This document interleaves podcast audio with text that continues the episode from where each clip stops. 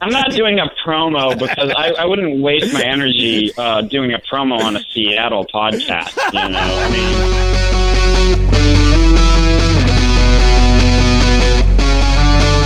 And now, from the Emerald City of Seattle, it's the Mike Seibert Radio Podcast your home for pop culture, Transformers, independent artists, interviews, Transformers, and stuff and things. Also, sometimes Transformers. And now, here he is, the man who has a master's in advanced burrito, Mike Seibert. Thank you, and welcome back to Mike Seibert Radio. I am your host. If you'd like to get a hold of me, I am at Mike Seibert Radio. Like us on Facebook, follow us on Twitter and Instagram, call the Mike Seibert Radio voicemail hotline 231 224 Mike. Again, that's 231 224 6453 and right into the mailbag, Mike Seibert Radio at gmail.com. And the spelling on that is S E I B E R T as always. And this week's show is jam packed, man. Chris Hotomy from SpecScript will join me very shortly because this weekend, Sunday, June 30th, SpecScript Seattle presents Transparent at the Blue Moon Tavern. We'll talk about the premiere of their first ever franchise show, and Chris has some scalding hot takes about Transformers and a particular comic book movie that will blow your hair back. Plus, I've got two different jams I'm going to play for you just in time for the summer, and I'll round it all out by letting you know about the next several shows because for once I've actually got some stuff planned out. All of that and more on this all new episode of Mike Seibert Radio. But first, let's kick things off with some shout outs. Shout it, shout it, shout it All right, well, maybe I'm mixing up my shout outs with my coming attractions, but I wanted to give a huge shout out to my good friend Mickey, longtime KGRG co host. In fact, she was my first co host, actually, uh, back in the day at uh, the college radio station. Uh, we got together last weekend at Green River College, breaking into the radio station and taking over uh, like we do, recording one last show before she makes the big move and uh, moves up to Canada. Uh, that was a whole lot of fun, and I can't wait for you to hear that podcast. Uh, it's the first show we had done together um, after almost two years. Um, so uh, again, it was uh, it was really great energy. It was really fun uh, reconnecting, and you know, for those of you that have been fans from the beginning, there there's going to be a lot for you to like there. Um, I'll just I'll just leave it there for now, but I'm going to post that episode the week that uh, my wife and I will be in Toronto uh, for TFCon, and I think that episode will drop um, right around July 10th. Um, I also want to give a shout out to Katie Rainey and the other great folks over at Dead Rabbits Books. I just received my advanced reader copy of their debut novel, Emerald City. Um, I just started it and I'm digging it so far. Uh, this is in advance, of course, of my upcoming upcoming interview with author Brian Birnbaum at the end of July. He hosts the Dead Rabbits podcast, uh, which is a really great literary podcast for authors and readers. I've, I've been getting into that also. Uh, I'm a few episodes in. It's uh, it, it's really good if uh, if you are a literary minded person or uh, you know interested in the craft of writing and hear about authors talk about uh, what they do. Kind of very very similar energy to what we do here. You know, just having uh, different creatives on talking about their stuff. Uh, really, uh, really great fun conversations. Um, uh, that book, Emerald City, by the way, will be available on September 15th, my birthday. Uh, for for more information, including where to listen to the podcast, news, events, merch, and more, head over to deadrabbitsbooks.com. I'll have a link in the show notes and stay tuned for more information about when that awesome interview is going to air. I'm really excited and really looking forward to it. Um, so, coming up next, it's my interview with Chris Hotomy, and we're talking Spec Script Seattle Transparent. But first, the 2019 summer single from Kirby Krackle is out now, uh, complimentary uh, for download and streaming. You can find it on YouTube, Bandcamp, and Spotify. Um, as we know, uh, Kirby Krackle is the pioneer of nerd rock, uh, celebrating songs about the best in comic books, video games, geek culture, and discovering your superpowers. And um, I just wanted to let you know because I'm, I'm trying to get this episode out uh, as early in the week as possible. You'll notice it's hit your feeds a little early, and that's because uh, I wanted to uh, let everybody know. Uh, don't forget, you can catch Kyle Stevens and Kirby Krackle on the 10 Years of Nerd Rock West Coast Tour, kicking off this Wednesday, June 26th, with a 21 and over show at the High Dive in Seattle. That is going to be a lot of fun. Uh, but then the tour goes into full swing with all ages dates in Oregon and California, uh, wrapping up in Las Vegas on July 6th. So uh, celebrating 10 years of nerd rock. That's uh, um, I I've already seen a post from a couple folks that uh, that are going to kind of caravan it and try to you know uh, crackleheads be out there like the dead, and it's it's going to be awesome. Uh, head over to KirbyKrackleMusic.com. That's spelled again with two K's, uh, one for each Kirby and Krackle respectively, uh, for all the music and videos and show dates and more. KirbyKrackleMusic.com. Uh, so this is for all you Avengers Endgame nerds out there. Kyle wrote this song just for you. I love you 3000. Looking up and looking down, finding heroes all around, even though now some of us are gone. Took a snap to realize all the answers to the whys and what I thought I wanted all along.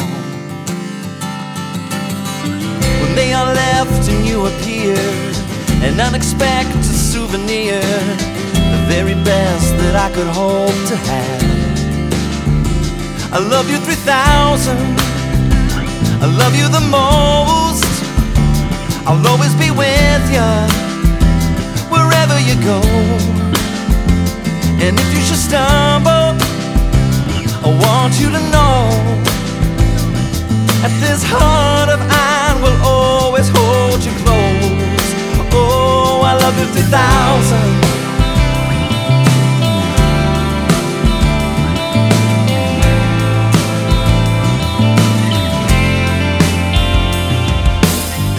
Never thought when this began, part of the journey is the end. But here we are, whatever it takes.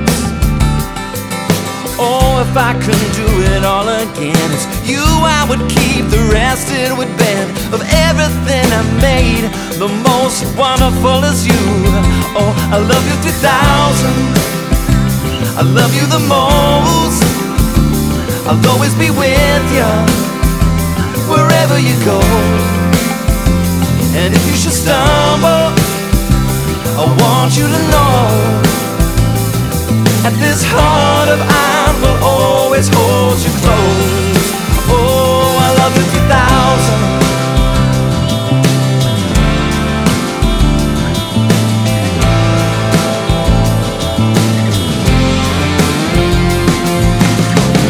And if I should, I should go away.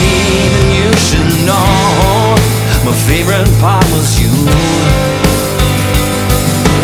There's nothing left, nothing left I could say to let you know how much I love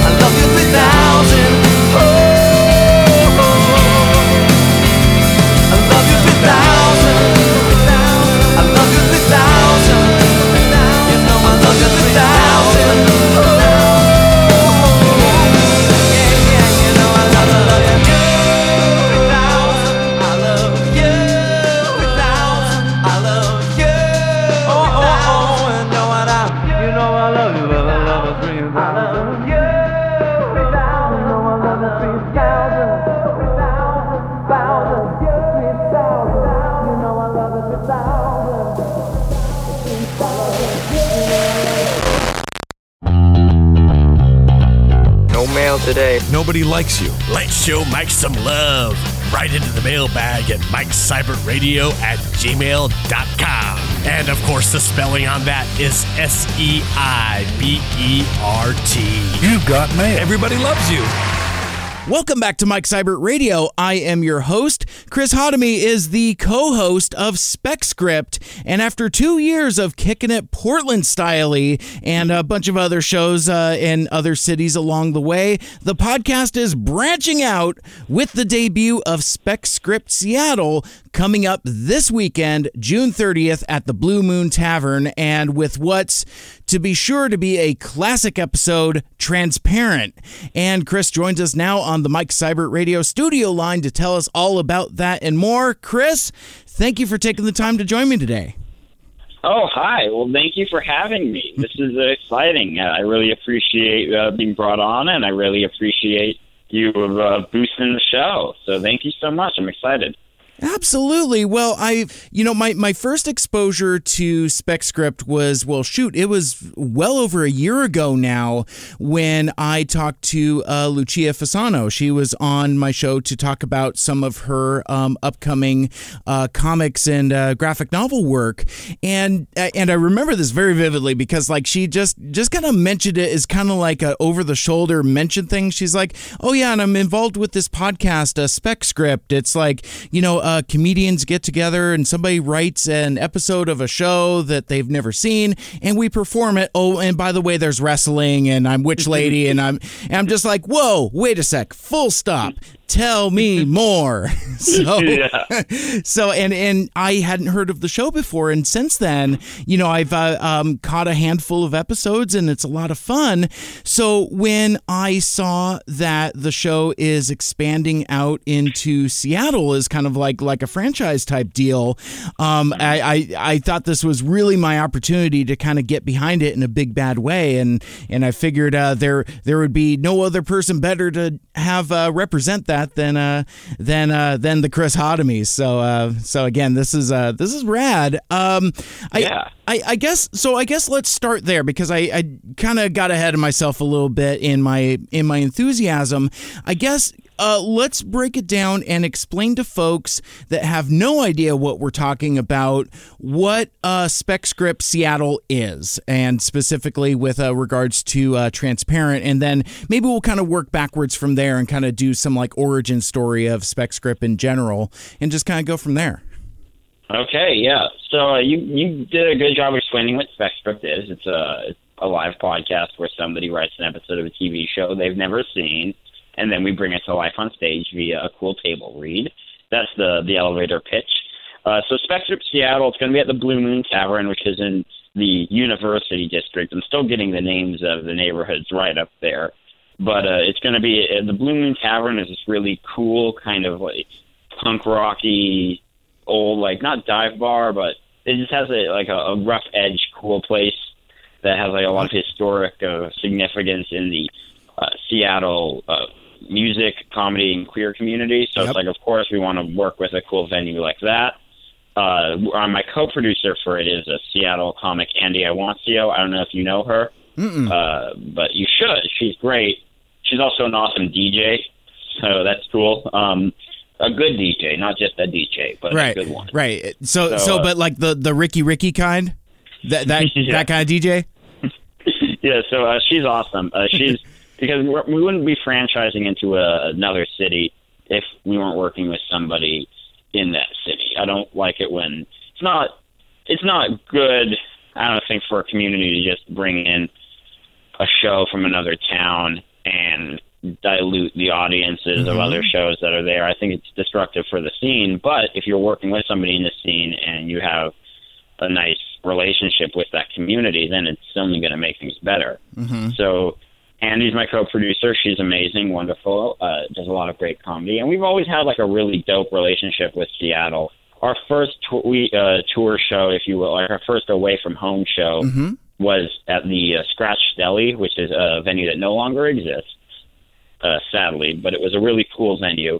Uh, Andy Iwancio actually wrote Gotham for that uh, for that episode. Oh Because- yeah. Okay. Yeah, no, yeah, no disrespect to Gotham, a very wild show, but we picked kind of a smaller show with a not that big of a fan base because we were wondering, like, okay, if we go to another city, uh, will this be a total disaster or not? And it wasn't. Scratch was awesome. Right. The next one we did there was uh, Douglas Gale and Ryan Patrick Casey writing Grey's Anatomy, which is much more of a Seattle show, uh, obviously Yeah, absolutely. but yeah, but that was like those were just like special one-off things, and I've always wanted uh, to do one that's just officially in Seattle. We work with Seattle writers all the time. A bunch of my friends are Seattle comics. There are a lot of great Seattle musicians I want to work with. Seattle has an amazing wrestling community, which we'll get into. That I want to like uh, have have there. Basically, you know, every time I'm every episode we do a spec script, we get to work with new people, but it terribly increases the amount of people that want to work with us. So I have this long list of people that I'm like, I need to get on the show, Yeah. uh, and I need to read for it. And it gets longer and longer, and no matter how many places we go, we can't like hack away at that list fully. So having another show where I can be like, oh, cool, there are all these Seattle and Washington comics that I've needed to get on forever, uh, so yeah, and, et cetera. Now I get to finally do that and really represent people and give you know a lot of people a cool platform because we're not the biggest podcast in the world, but we do get a, a decent chunk of listeners from around places. And Yeah. if I can if I can do my part to showcase my friends, that's that's the dream. I, absolutely, and I I totally get down on that because that's what you know. uh, You know, it's it's funny. I saw a quote somewhere recently from somebody. Oh, it was uh, uh, Mike Gillis from a, a podcast called Radio versus the Martians. Um, it's a it's a he he does a show out of uh, Tacoma. He and his uh, co-host Casey Doran, and it's it's probably one of the most insightful and intelligent pop culture podcasts you can get. Um, I I love it because like it's it's not just white dudes laughing into a microphone, which Yeah. is the space where where I live. You know, I I'm not I'm not nearly as smart as those guys, but he uh, he put out a post recently where he said I I wonder sometimes if the largest audience for podcasts is other podcasters and Yeah. and and there is there is something to kind of that existential dread that we as podcasters all suffer from but where where I'm going with that is that's actually my favorite thing about podcasting and doing the show that I do and and the shows that you know I participate with is it's all about community and building up and promoting our friends. So it's like, what can I do to craft an episode to give my friend a platform to talk about their thing? Um, and quite frankly, Chris, that's that's that's what we're doing here. It's like, you know, I'm I'm a friend of a friend of the show, so it's like, yeah, if I if I could do something to make more friends and to kind of get the word out and you know hopefully you know put another butt or two in seats then then then I feel like I, I've I've done what I set out to do. Well, yeah, that that's that's that's awesome.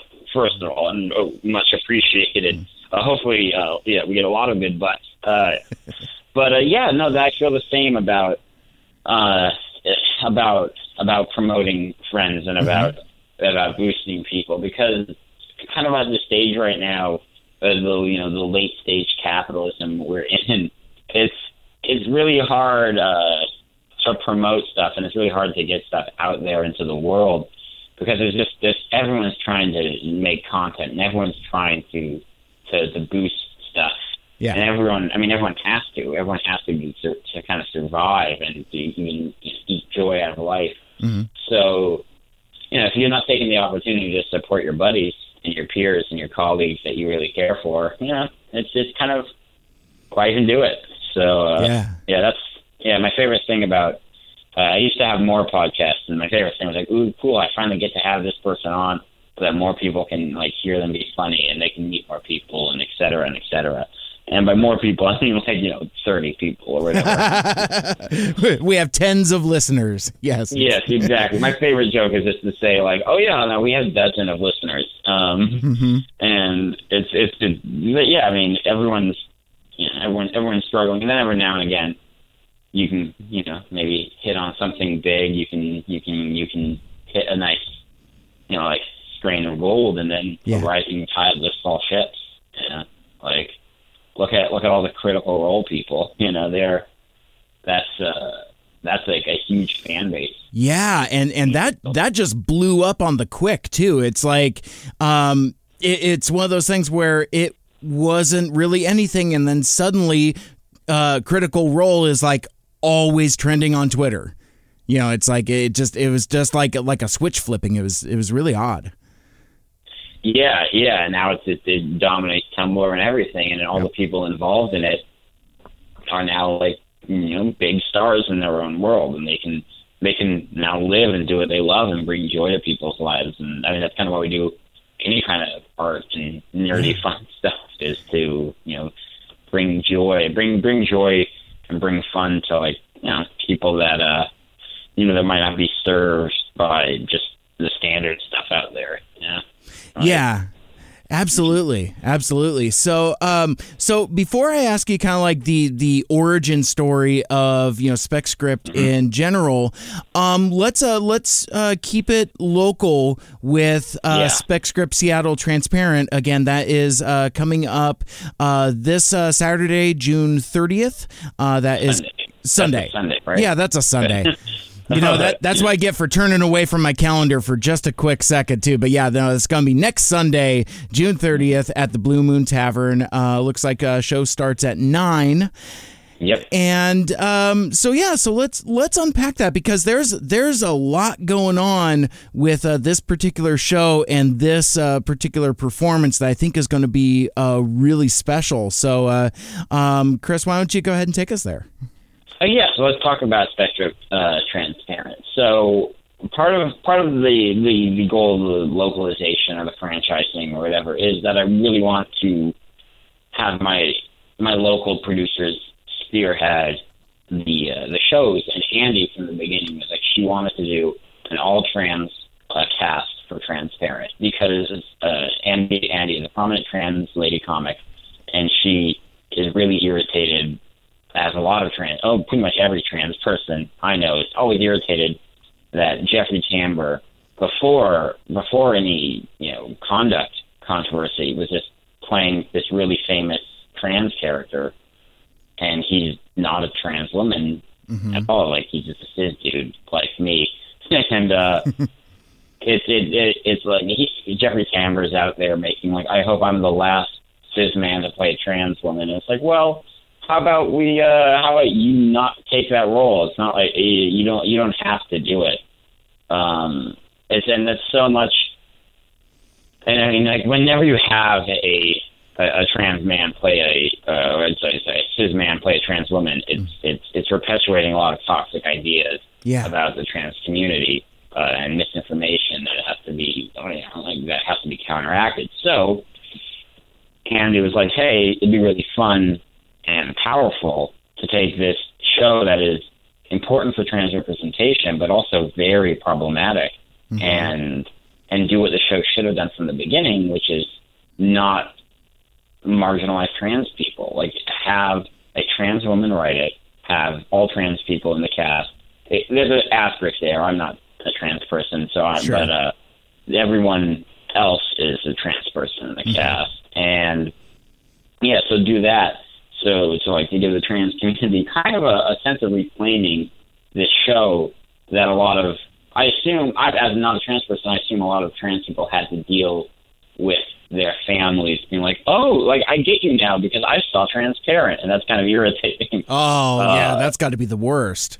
Yeah, it, it probably happens. Yeah, like all the time, and like you know, their parents mean well, but it's uh, it's you know, it's uh, I mean, it's, it's it's hard to it's hard to explain. There's a lot of uh, the discourse is changing in a lot of ways. So yeah, so it, we wanted like we wanted to not just have it be just a standard show that we were doing for the Right. first one. We really wanted it to be something that made a mark, something that did something important. And it's the end of June. It's Pride Month, Mm-hmm. so you know, let's go with something that focuses on the LGBTQA community.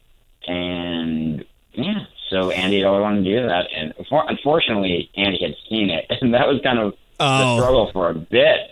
Is that like even though a lot of trans folk hate uh, transparent, it is one of the, it was kind of cultural homework when it first came out. uh, Yeah, yeah. which is that's just a struggle in spec-script in general. If you ever want to do a certain show, it's hard to find someone who hasn't seen that particular show.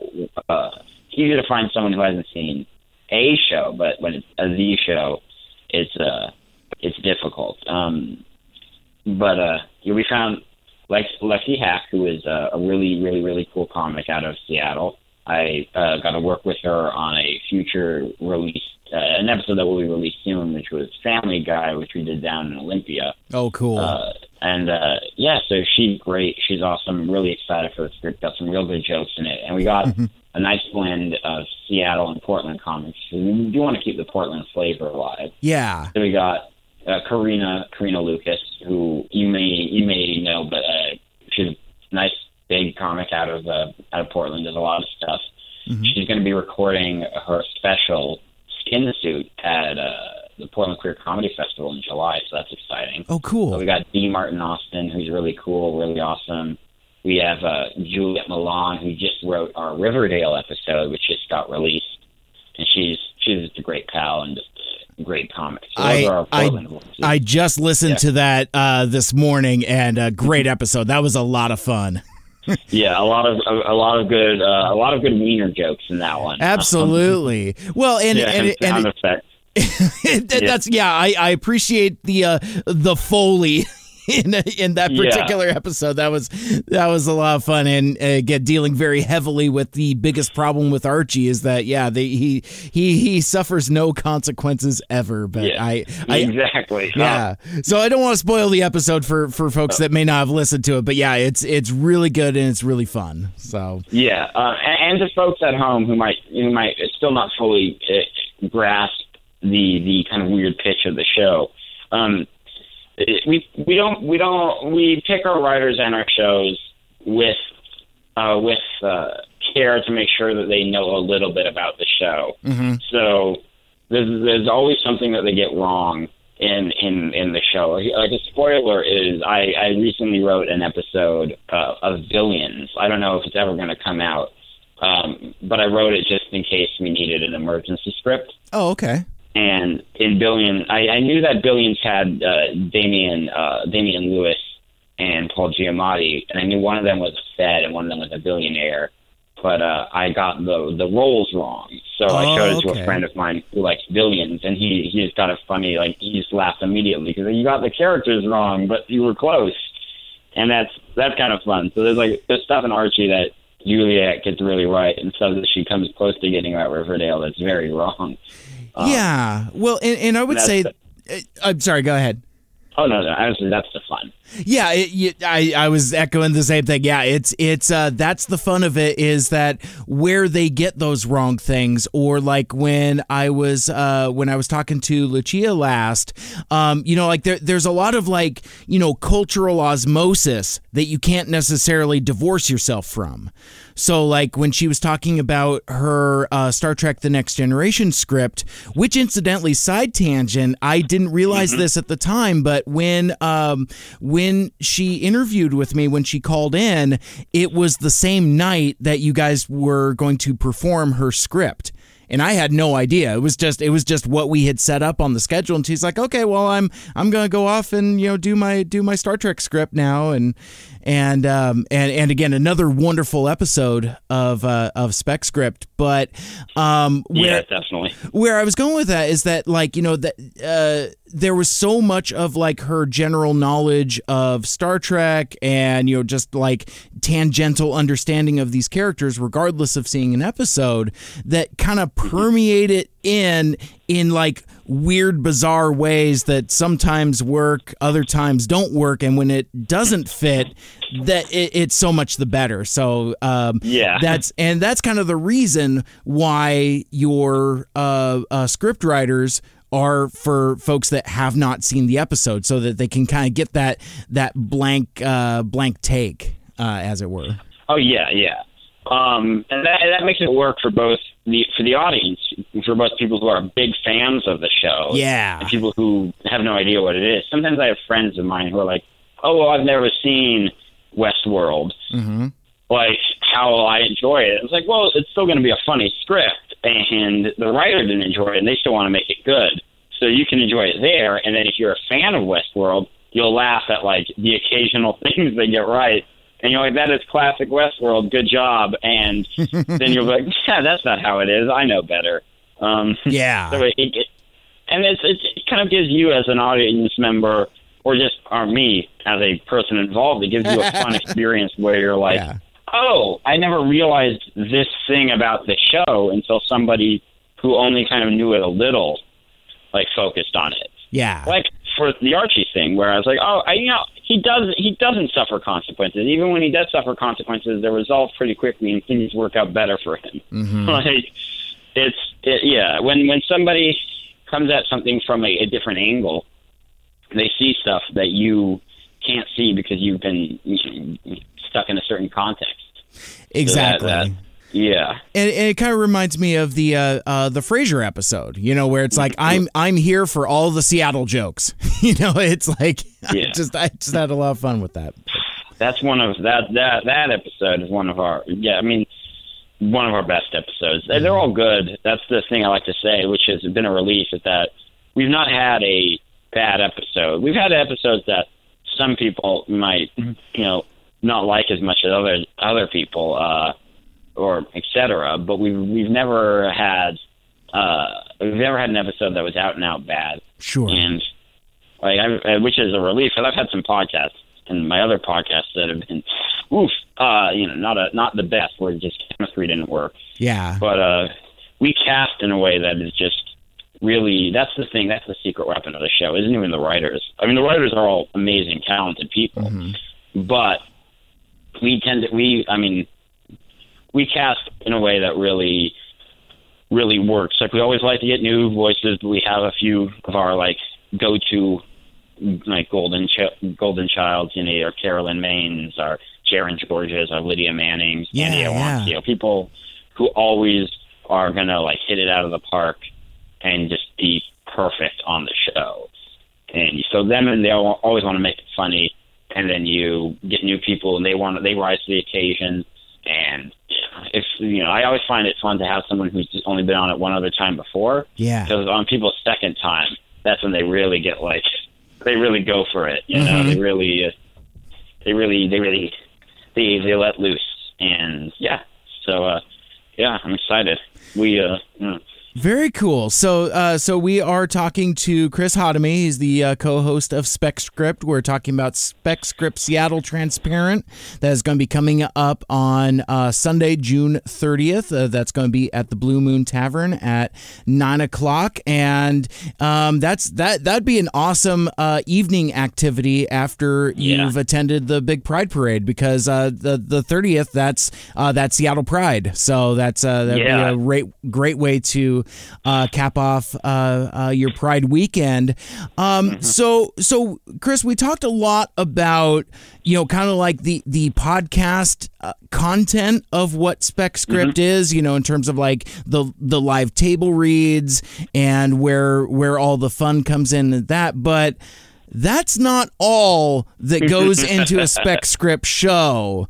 So I so I think now might be a good time to kind of uh, uh, take a look under the hood there and uh, maybe talk about what else folks can expect uh, when they go to a SpecScript show, and uh, uh, even more specifically, uh, what's coming up on the thirtieth.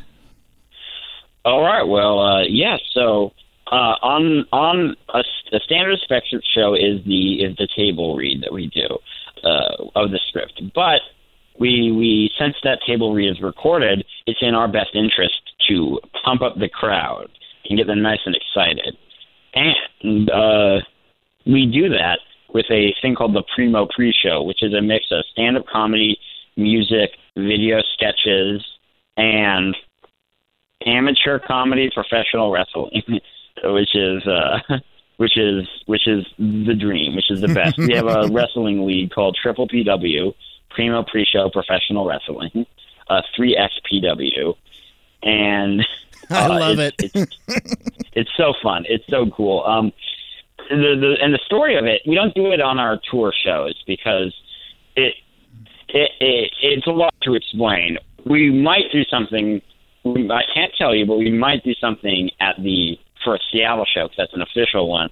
But there's a lot to explain to the audience uh, in terms of long narrative and why are we doing this because it doesn't seem like it makes sense because you don't really throw those things together. But everyone involved loves wrestling. Shane Hosey, my co-host, who I've yet to mention, and I should have, my co-host and co-producer of the Portland show, is the reason I love wrestling right now. He he gave me the brainworms of a wrestling fan, and I host now. I host wrestling parties for almost every WWE pay per view. I'm kind of stopping that now because the product has gotten pretty rough. Like today is Stomping Ground, which Oh, is yeah. happening in Tacoma. Yes. Uh, and no, I don't know a single. Per- well, I know like one person who's going to. it. I know Seattle comic Josh Chambers is going to it, but uh, There's or Olympia comic. there's Yeah. a there's a lot of lifers that are kind of barely hanging on to the universe. Like a lot of them, I think, and and a lot of my friends have just kind of started hate watching. You know, and Yeah. and it, it's really a shame where the product for uh, WWE has has gone over the last, gosh, I mean, even just six months. It just it Yeah, just feels like it's taken a rough. sharp turn. It's gotten really rough. Um, I've got Um, I've got a buddy of mine that's like super into AEW, and he keeps trying to get me to watch more of it. And what little I've seen looks really really cool. But That's the hope. That's the future. Yeah. Uh, I think it's going to go. I think AEW is going to be really good, given that everything they've done has been really good, Mm-hmm. and that they have. And and I kind of judge. I always judge a wrestling promotion by its women's division uh, because when I when I started rest, watching wrestling, it was women's wrestling that got me really like. I got those are the characters that worked for me. okay, And Glow right now is a big. There's like there's a um. I mean, the people that got me into wrestling besides Shane were mostly like queer women who love wrestling. And when I have my wrestling parties, the people that are most active in it are are women. okay, Like women make up a huge amount of the fan base and the culture of wrestling, uh, for a lot of reasons that I you know that, that take a long time to talk about. sure, But um, but you can look at a company and the way they they they they treat the women's division reflects on how they respect wrestling. Because women are really good at wrestling, and and I mean, there's no real. I mean, there there's no there's no. I mean, gender is, is an illusion and all that jazz. But uh, there's like some re- some men like can, I mean, men can do some things better than like male. You know, yada yada. Like you can get a lot more like big beefy boys to do big beefy boy stuff. But Yeah. the same way that like during the Olympics, women's gym- gymnastics is so much better than men's gymnastics. No offense, is just you can do a lot of cool flips, and there the J- Japan does good with it. Uh, Impact Wrestling does really great with women's wrestling, and AEW is doing some really cool stuff right now. They have Nyla Rose signed; she's the first trans woman signed. Speaking of uh, transparent and all, uh, she's the first trans woman signed to a wrestle, a major wrestling company. She's awesome, and they just really they're really doing good on there. And WWE, like NXT, does good with women's wrestling, but like even when the main roster had Ronda and when Becky Lynch was the hottest thing on the card, they weren't giving the women's undercard a proper narrative, and that's where the weakness is. All right, so I've been going on Yeah. a long rant about wrestling. Um, no, it, it's all But- good. A few of my uh, listeners are very much into the wrestling world, so it's everybody's eating that up. It's all good. Cool, cool. Well, yeah, I just think that. So to to make it short, then Ronda Rousey was in the company, she was the biggest star they had in a long time, Yeah. just by name recognition. So that should have been when WWE was like, okay, we're gonna maybe maybe not make half the product women's wrestling because they do have more men signed, but they should have been like they really should have been building the undercard and focusing introducing the women's tag belt sooner and mm-hmm. focusing on other narratives in the women's division. And they didn't do that. They only were focusing on Ronda and it and then when Becky Lynch broke out as a star uh, after years of kind of being buried in a really cool way, uh, they that seemed like okay now they've naturally made someone who could be really big and you could put her on in movies and TV shows and get her on talk shows and like she's rocking it on Twitter, but they still didn't give like they still didn't increase the time. And now that Ronda's gone, they've really seemed to have shrunken down the time for women on the roster. And it's Yeah. like, what are you doing? It's so depressing. It's so that I mean, like I'm a huge Asuka fan. I'm a huge Bayley fan, and even though Bayley has a belt, I don't feel like she has a belt. You know? Like, Yeah, yeah, yeah. It's So- it's it's the it's the uh, also ran type uh type of thing, and it and Yeah, and but and that everyone- sucks because it, it feels like it's a step backwards. Yeah, um, it's a bummer. So AEW, I'm excited about, and I I think people uh, are sleeping. Even there's some bad stuff on Impact, of course there is. It's wrestling. There's some bad stuff in everything, Sure. but uh, check it out.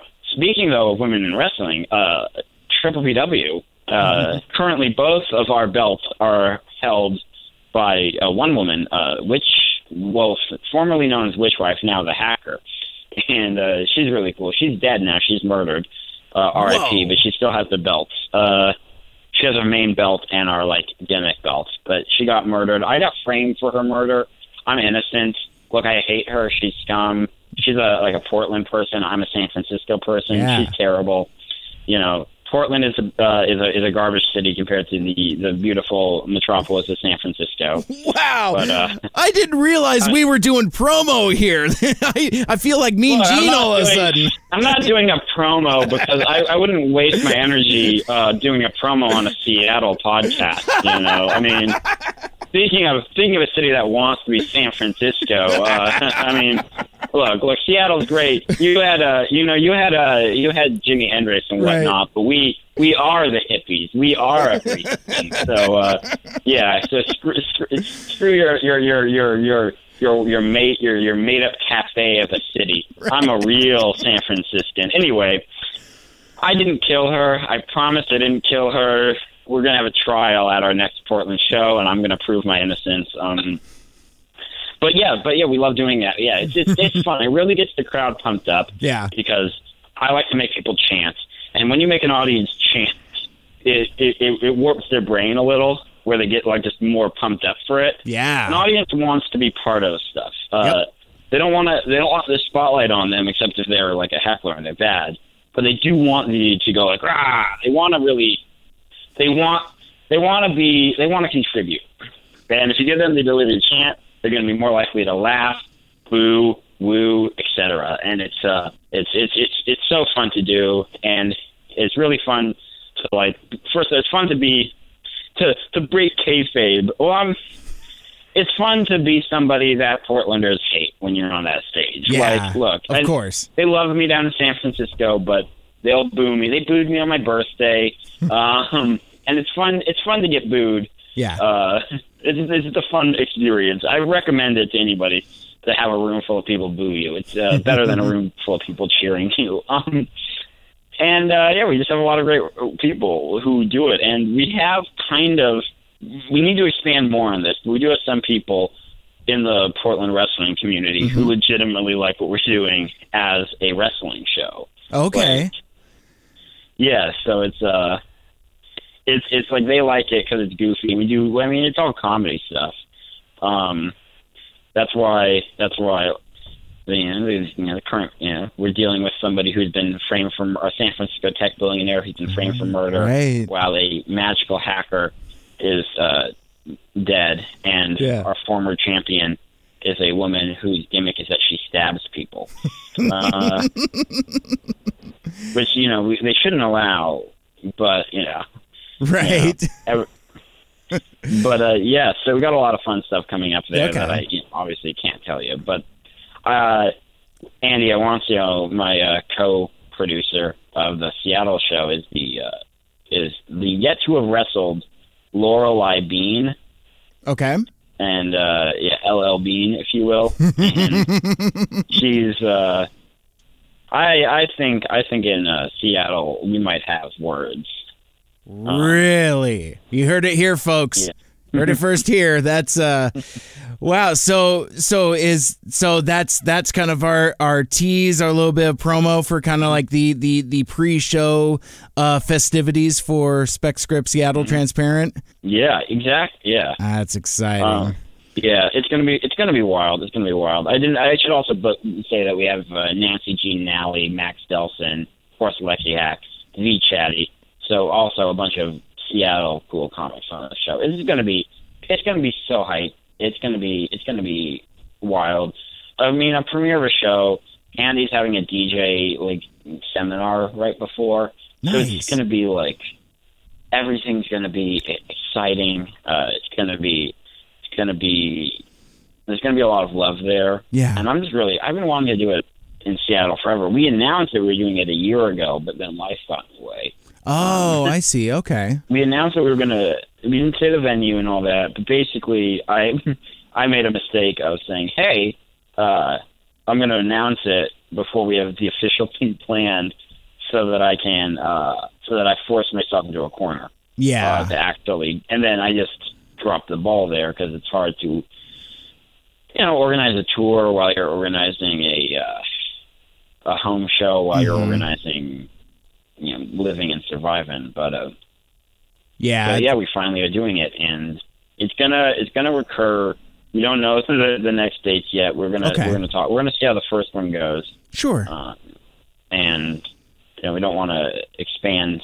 You know, this year is all about kind of reckless expansion. I've been all the tours I've been doing and the festivals and conventions for the show are just getting people to really uh, see see see what it is mean to work with more people and really getting new fans.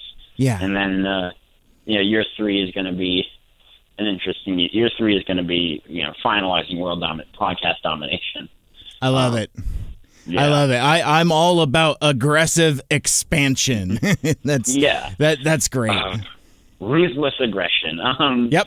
Oh yeah, I mean, and and yeah, the more the more we do in Seattle, the more the more the more cool Seattle radio people and podcast people we can Mm-hmm. have on the show. You know, because you know we don't need just comics. In fact, if it's only comics, then they all expect to be doing time during the pre-show. I like working with podcasters.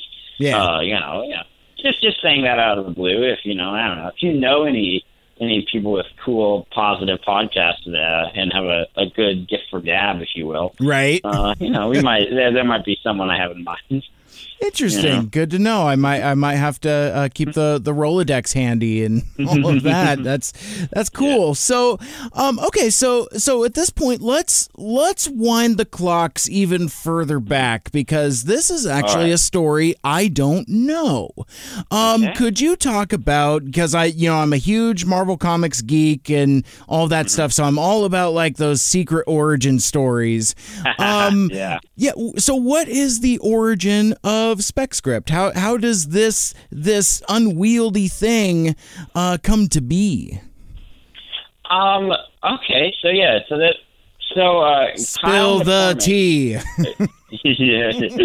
All right. So, well, three-ish years ago, um, maybe even four, Kyle McCormick had been talking about this basic skeleton of a show for a while, uh, and we were talking about doing it together, and we were workshopping ideas, and then um, then I uh, started a short, a two-year-long podcast network that now is uh, dead, um, but uh, you know, dead but also forgotten. um, Oh, but it was fun. But we we we no, but, you know, it's all good. Uh, it was it was fun to do, and then fun to not have to run a whole network of podcasts. Yeah. Uh, but yeah, so we uh, we're like, all right, we need content. We should probably have something that like some content that diversifies the the, the medium, but also gets a lot of eyes on it and premieres with the network premiere. Because it can't just be a bunch of old shows. We want to have some that are like, hey, look at this. This is on the network. This is immediately associated with the River City Podcast Federation. hmm So I was like, well, let's just do it. And then Kyle was like, wait, uh, are we doing this? Because you know, it's it's because I just kind of jumped on it, and that's kind of Kyle and my dynamic is that uh, we work together really well, and that he has good ideas, and then I produce better. Um, so uh, basically, yeah, Kyle and I sat down, we hashed out the plan. We just were like, okay, we're always gonna give people uh, some sprinkles of information. We're gonna try to maintain diversity of writers, voices, and talent. We don't want to just work with Portland people, and we don't want to just work with stand-up comics. We want to do improvisers, sketch people, podcasters, radio people, musicians, uh, poets, uh, activists, et cetera, et cetera. And we went to uh, the beautiful Kelly's Olympian, which is a really dope venue in Portland that I recommend everybody check out. A lot of good comedy there. I've been hosting an open mic there every Sunday, which is today, for uh, almost almost nearing six years. Wow. So, Very cool. yeah. Congrats, dude. That's awesome. I know it's it's really fun. I love it. I love it. Um, but yeah, so we talked to them, and they were always really supportive. They have a great recording setup, uh, a good stage, and we said, "Hey, let's just do it." So after much discussion, Kyle and I decided that I would write the first episode. It'd be the Big Bang Theory, because you know we're starting with the Big Bang, uh, and we did that. It was we cast with some fun, some cool, fun people, and you know we we had a mix of our dear friends and some our dear peers. We started the show. We we planned on having a pre-show. So we did the pre-show. Lucia Fasano, as you mentioned, who is in many ways a secret eighth producer of the show. There are a lot of people that are working on this show uh, at this point, but uh, she she got on stage to do her her pre-show uh, set, just like her three minute set Right. and it, as she started doing it, she just was like, I don't really want to tell jokes. So she challenged me to uh, a, a fight, uh, to a wrestling match then and there, and it wasn't planned. It wasn't. It wasn't. It wasn't discussed prior. She just decided to say that, and that's how the the wrestling component uh, came of the show. Is Lucia decided, hey, we're gonna fight right here now. And I said, okay, let's fight and uh, she she beat me up, and I I'm never gonna forgive her. I I would have beaten her, but I wasn't prepared. I was too busy working on producing the show. She was, you know, she had it easy. It's, Yeah. it's all. It's, it's not. It's not. It's not me. It's her. I mean, it's not. It's not. I I would have won. Is what I'm trying to say. But she cheated uh, by surprising me and by beating me. So yeah, after that, the show just kind of ballooned. We we have been doing it every second Sunday at Kelly's Olympian for the last you know two plus years. Mm-hmm. And slow, quickly, we're like, okay, we want to go to Seattle.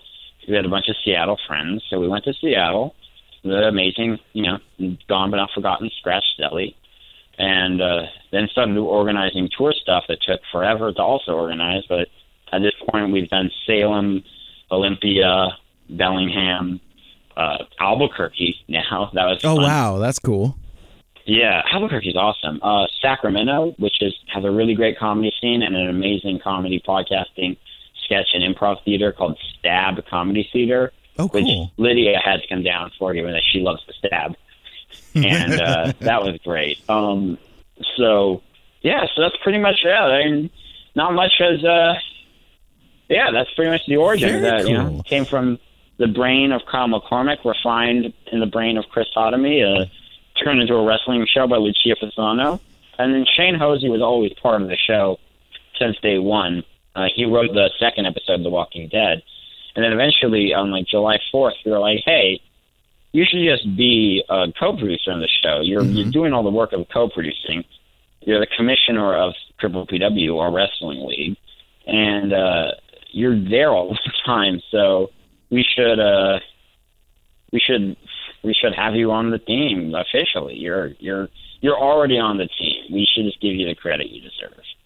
And uh, that's that's and then yeah, and then when Kyle McCormick and Lucia moved to LA, Yeah. we uh we- you know it's now it's a Shane and me party.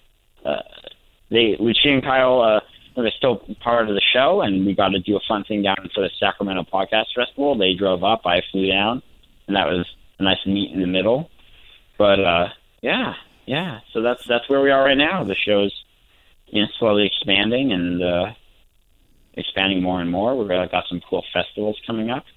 Um and got some stuff I can't mention. We're going to be at Sure. Duck Fest, which is a new podcast festival happening sometime in August in Portland. That's Oh, be cool. exciting. Nice. I think we're doing. Ooh, this is a fun thing. We're doing Renton City Comic Con coming up, which is you know who knows. Yeah. Comic Cons are weird. I'm learning about them more and more. Well, and but, and, uh, and the thing with uh, uh, Renton City uh, Comic Con is that it's it's a relatively new show that is Yeah. growing very quickly. And got good presence. Yeah. Absolutely, and and a lot of great people are behind it, and a lot of cool people support it Mm-hmm. and uh, are involved with it. So yeah, that's uh, that that should be a really cool opportunity for you guys, I would think.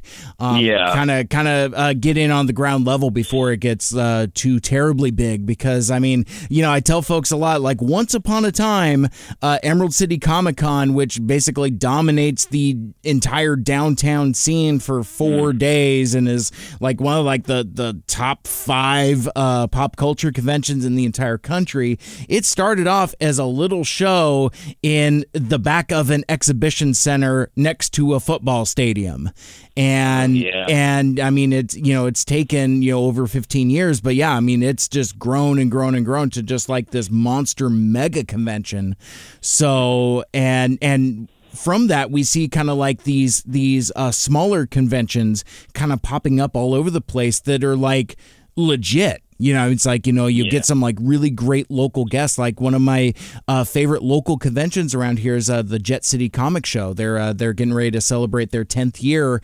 And it's like the the with all the affection i can uh, uh, throw at it it's the uh, best big little show I've ever been to. It's like it's like just right. I mean, you've got like some, you know, a, a good variety of like you know B and C level, uh, you know, celebrity folks. Like a lot of, uh, um, you know, old TV folks. You know, like some uh, former Power Rangers and folks like that. But but it's it's got such a focus on uh the uh comics and the creators and like the almost two thirds of the floor space is all artist alley which i'm a sucker for a good artist alley. I that's that's my favorite thing of like any con. And it's uh so anyway that so uh renton city comic con has kind of like that that burgeoning vibe to it as well where it's like this is gonna grow into something really really cool. Just give it a good couple years so. That's so cool. Well, that's good to know because you know you never know going into stuff what it's like, um, especially if you're not like if you've never gone through it before. Yeah cool yeah for sure for sure That it has your uh, your your your moral your your your support. Um, Thumbs yeah, I up. think it, I mean, yeah, it looks real cool. I mean, I I trust a thing that I mean, if someone has a good website, I trust that. You know, even if they can be a scam, but I do trust. I just mean they put the work into it, and Yep. I because I know I know I I mean I I need to get a website for SpecScript. That's my biggest problem is I'm not I want to do it good, so I need to I want to actually pay somebody money, but that that's boring. Um, no, but yeah, I'm excited. We got a lot coming up, and there's some things that you can't I can't say that I you know that I want to say, but there's, there's a lot of there's going to be so much SpecScript content coming out in the next year that I I'm exhausted, but in the best possible way. I'm fulfilled. Oh, I, I love it. That's exciting. So that that's a real stay tuned situation because, like, yeah, Yeah. as uh, as things uh, grow and develop, we'd uh, you know definitely love to connect more and kind of get the uh, get the word out about that. Um, so, Chris, while while I got you, as we uh, uh, get closer to wrapping up, I um, I want to switch gears a little bit. So I I um I I reached out to my audience and I was like, hey man, so uh, uh, Chris is going to be joining me on the show. Uh, you know, hit me with uh with some questions. And uh, you know, we we were talking about uh, Kyle and Lucia a little bit ago. Um, so Lucia writes to me and she's like, oh, awesome, that's great. Um, hmm, well. Chris has strong movie and TV opinions. Dot dot dot. So, uh, I don't know exactly what she's alluding to, but I figured, uh, Chris Hotomy, while while I got you here, what what is your scaldingest, hottest take with regards to maybe uh, movies and TV? Oh God, this is a, a pressure. I wonder. I, she must have said that after I spent like four hours in a hot tub with her boyfriend talking about Lost. I think Oh no! um. Uh. Okay. I'll, I'll, go positive. Uh. I'll go positive takes. Okay. Um, all right. Here's some scolding hot takes. Uh, Batman and Robin, not that bad. It's not good, but it's not that bad. It doesn't deserve to be on the pantheon of worst comic book movies of all time. And Ooh, that's a that's a. That's a that's a that's, that's a scorcher. yeah. There, are, a bunch of your listeners have just thrown their phones and computers against the wall in anger. um, I think it does its job. I think uh, its job isn't really great, but I don't think it's uh, rewatching it. I think a lot of the kids' jokes kind of actually land, and like it, it knows what it is, and Uh-huh. it's not like it's not like my go-to example of a wor- the worst comic book movie of all time, and I will I will ride and die on this is uh, X-Men Apocalypse. Uh, so I guess I am going negative, but X-Men Apocalypse is tonally all over the place and is constantly insulting every single its audience, its cast, its everything. It's just, it's just terrible. And look, there's like a lot of insulting things going on in. Uh, I'm not going to say uh, Batman and Robin is good, but I am Right. going to say that uh, once you accept what it is, it doesn't surprise you with new bad stuff. So that's a scolding hot take there. Another take that I think has become less scolding over the years, or scold scolding, less scolding. But it's also is uh, that uh, the Battlestar Galactica series finale was great. Uh, it's a really good ending, and all the themes and everything that happened in it was established throughout the show. That's a hot take. Yeah. Uh, uh, there are a lot of people who are upset at the uh, at the spirituality of the ending, but it had been baked into it throughout, and I Yeah. don't get it. Uh, I don't get the. So that's my take there. Yeah, um, yeah. hmm, uh, ooh, other takes. Other takes. uh, Oh man, I, I feel like he's got the back burner cranked up. It's like, oh, I'm working on a sizzler. Right, well, I guess, I guess, I guess, uh, I guess, I guess I got a negative take. Maybe she's thinking about this. Um, the last time we hung out, I had a rule that I, I couldn't talk about Game of Thrones because I would just start talking about the Dothraki.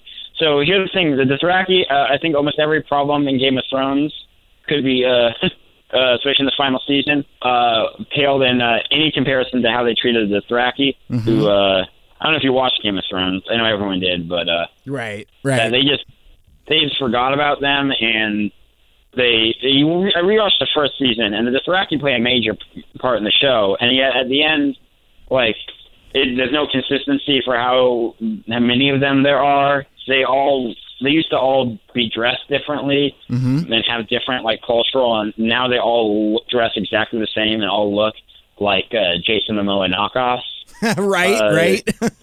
they're they're very okay with uh, everything. Like they're very there's, there's not a single representative character in the Dothraki. Which if you think of it, that's weird. Like that's ridiculous. But there's this whole culture of people on this show that they never that, that that that have been integral to the core narrative since the beginning, who have never had a point of view character. So it'd be like, what if the Wildlings didn't have Ygritte and uh, Tormund, which would be that'd be so weird if Sure, they were yeah. just there in the background. And I think it's a it's a problem that George R. R. Martin has, but not as bad as the writers. It's that uh, they don't seem to prioritize uh, people of color as characters. And it is interesting that the two main characters of color in the final season are uh, former slaves who were liberated by Danny. It makes a very interesting commentary on how they uh, view people of color. Um, and I think the Dothraki, they're they're they're a microcosm. Uh, the Dothraki are like the the uh, I guess microcosm is what I'm looking for, but they are the central example. You can kind of like spread out and talk about the race problems in the show, the gender problems in the show, and then in the final season, when like the logistics just became really confusing, and you're like, well, how did Euron's ship show out of nowhere, and how many Norsemen are left, and what about the Vale? All that's like in the Dothraki, who in one scene all get wiped out, and the next scene they're like a few of them, and then they're back all again, and then they're all happy to leave after their Khaleesi is murdered. Like it's everything it's the Dothraki are the are where you see the sloppiness and disengagement with the actual premise of the, so that's that's Yeah. that's that's a golden hot take. Very Um, good. also, Beast Wars Transformers is the best Transformers. You know what? That that is with with time. That is less of a scorcher than you would think because I mean, yeah. I mean, one, it's like um, the the the nostalgia cycle is definitely. I Mm-hmm. mean, shoot, even Transformers Armada is 20 years old this year. Yikes. and that's. I mean that that will uh, uh, strike the gray into anybody's hair. It's like whoa. It's like I I'm not equipped to handle that. I mean, it's like I mean, so I'm an 80s kid. I'm a I'm a you know crusty G1er all the way. But when uh, something somebody pops off with wait a sec, you know, Armada is coming up on 20 years, and it's like. I mean that yeah that that just I, I I just I just feel like uh uh uh the guy at the end of Indiana Jones and the Last Crusade that drank out of the wrong grail. I'm just like "Ah, he, he chose poorly. Um Yeah. became he chose poorly guy. Uh but yeah, you know, and it's interesting because I I've also noticed that uh, Beast Wars nostalgia is is definitely like a a generational thing. It's like that. That's what a lot of folks uh, grew up on, and that was really kind of their um, entree into larger uh Transformers fandom because basically Yeah. that that's what was there. I mean, especially when, you know, we're doing like some of the time travel stuff and some of the later episodes where it firmly plants a foot and says, "Well, no, this this is an extension of G1. It it's it's the same continuity, it's just later in the timeline and which blew a lot of people's hair back at the time. I I, I remember that, but uh, um, but yeah, no, that's uh, I I was I was glad you brought that up because I I had seen that you had uh, posted on uh, uh, Facebook about something. It's like, oh, I'm gonna bring up something about Beast Wars, and it's like. Yep, that's uh that's just prime. I'm uh you know yeah, I couldn't find Yes. a, uh, uh, yes, I couldn't find a Megatron yes gift, but I try. Yeah. um, I think. Well, I think for a lot of kids in my generation and with Beast Wars, is that it wasn't just an entree into uh, Transformers fandom, but it was an entree into serialized narrative. yeah, Um, good call. Because, like, I mean, like, and, I, X, the X Men and the Spider Man cartoons were doing serialized narrative, but there was something about the way Beast Wars did it that each season had a very clear, uh, built like rise, a rising tension and overall story Yeah. where it was very much and each episode has its own theme, which is something that a lot of serialized fiction has forgotten how to do, which is you want to be able to point to an episode and go like, "Oh, this is the blank episode," Yeah. and that then rewatch it, opposed to just every episode's blurred together like it's a Netflix program. Um, but uh, There's a hot take. Speaking of Yes. um, yeah, I like being able. I like being able to tell people, "Oh, check out the best episode of Beast Wars." I think it, it's not much of a debate, but maybe it is. Is Code of Hero, which is the Dinobot uh, centric episode. Oh, yeah. in like, yeah. Um, I mean, spoiler alert for a show that's ancient, but uh, for a show that took place two million years ago, so it's really ancient. Um, Sure. Is the episode where Dinobot dies. The first time Dinobot dies, spoiler alert, uh, is um, and that it's like the whole like him coming to terms with his past mistakes and his like his his identity, uh, uh, his, his new like his cultural allegiance, but his allegiance to like what's right. Like it was really, um, it was really powerful, and that for a kid, and just having having him save you know humanity while also like beating up all of the all of the Predacons and just a beautiful like showing that like in a show like a lot of kid shows where you can get blown up and you're fine, but showing Yeah. that like oh there is eventually like a point where you can't survive anymore. And just his final like basic thing of when, like Megatron's like, What are you gonna do to stop me? You're out of power, you're you've been beaten up, you're all broken. He's like, I can improvise. Ooh, that still gives me chills when he Yeah. like makes the uh the stone axe and beats up Megatron and saves the future and all that. It's a great, great character, great, great sequence, and that's for kids. You like seeing that, you're like, damn.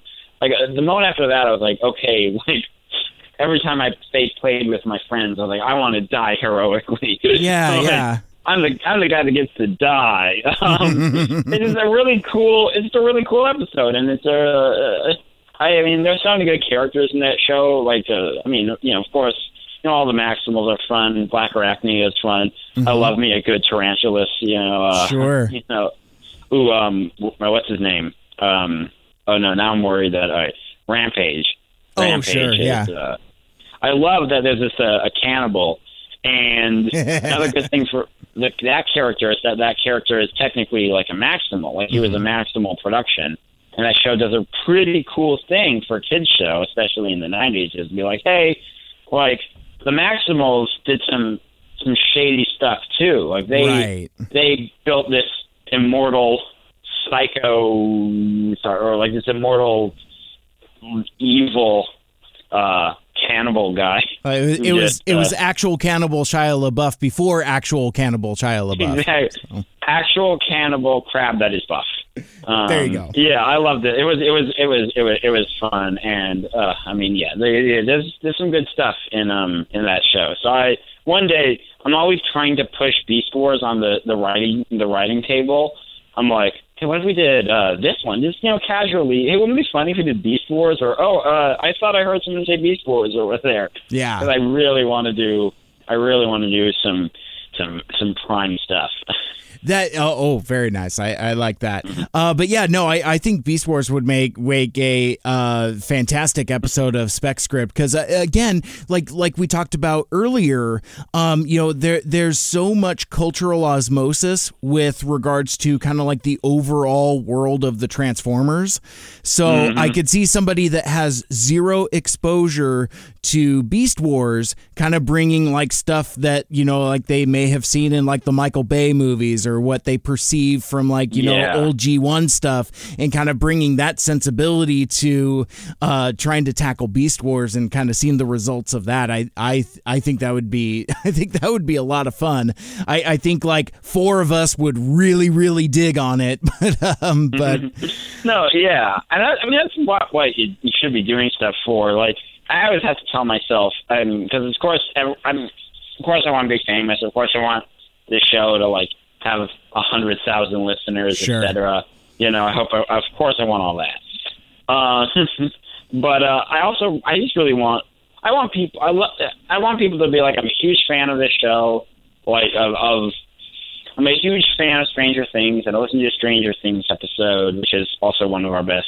They're all one of our best, but Stranger Things might actually be our best. But uh, um, and they're like, and I love it. It was just, it was really like that's that's what I want. I want like fans of, of certain shows to be to to find us and to get fulfillment and enjoyment from our silly our silly our silly takes on those episodes. Yeah.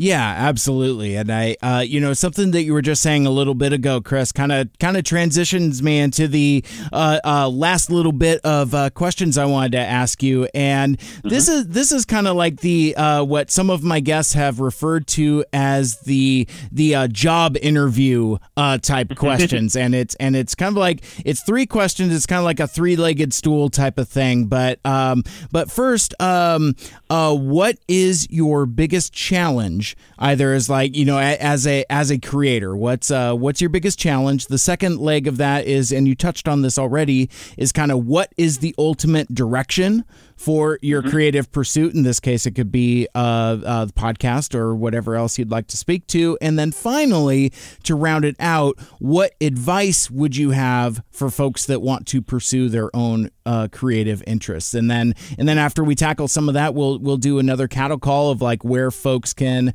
uh, connect with uh, with SpecScript and find you on the the social medias and the and and the twits and all of that other stuff. But but yeah, let's start with uh, kind of uh, challenges. What uh, what do you think the biggest challenge uh, currently is? I have three big challenges. Um, I'll I'll end on the one that I'm worst at. Uh, the big first one is uh, I'm just bad at Twitter. I need to be better at Twitter. I'm terrible at Twitter. I've never been good at Twitter.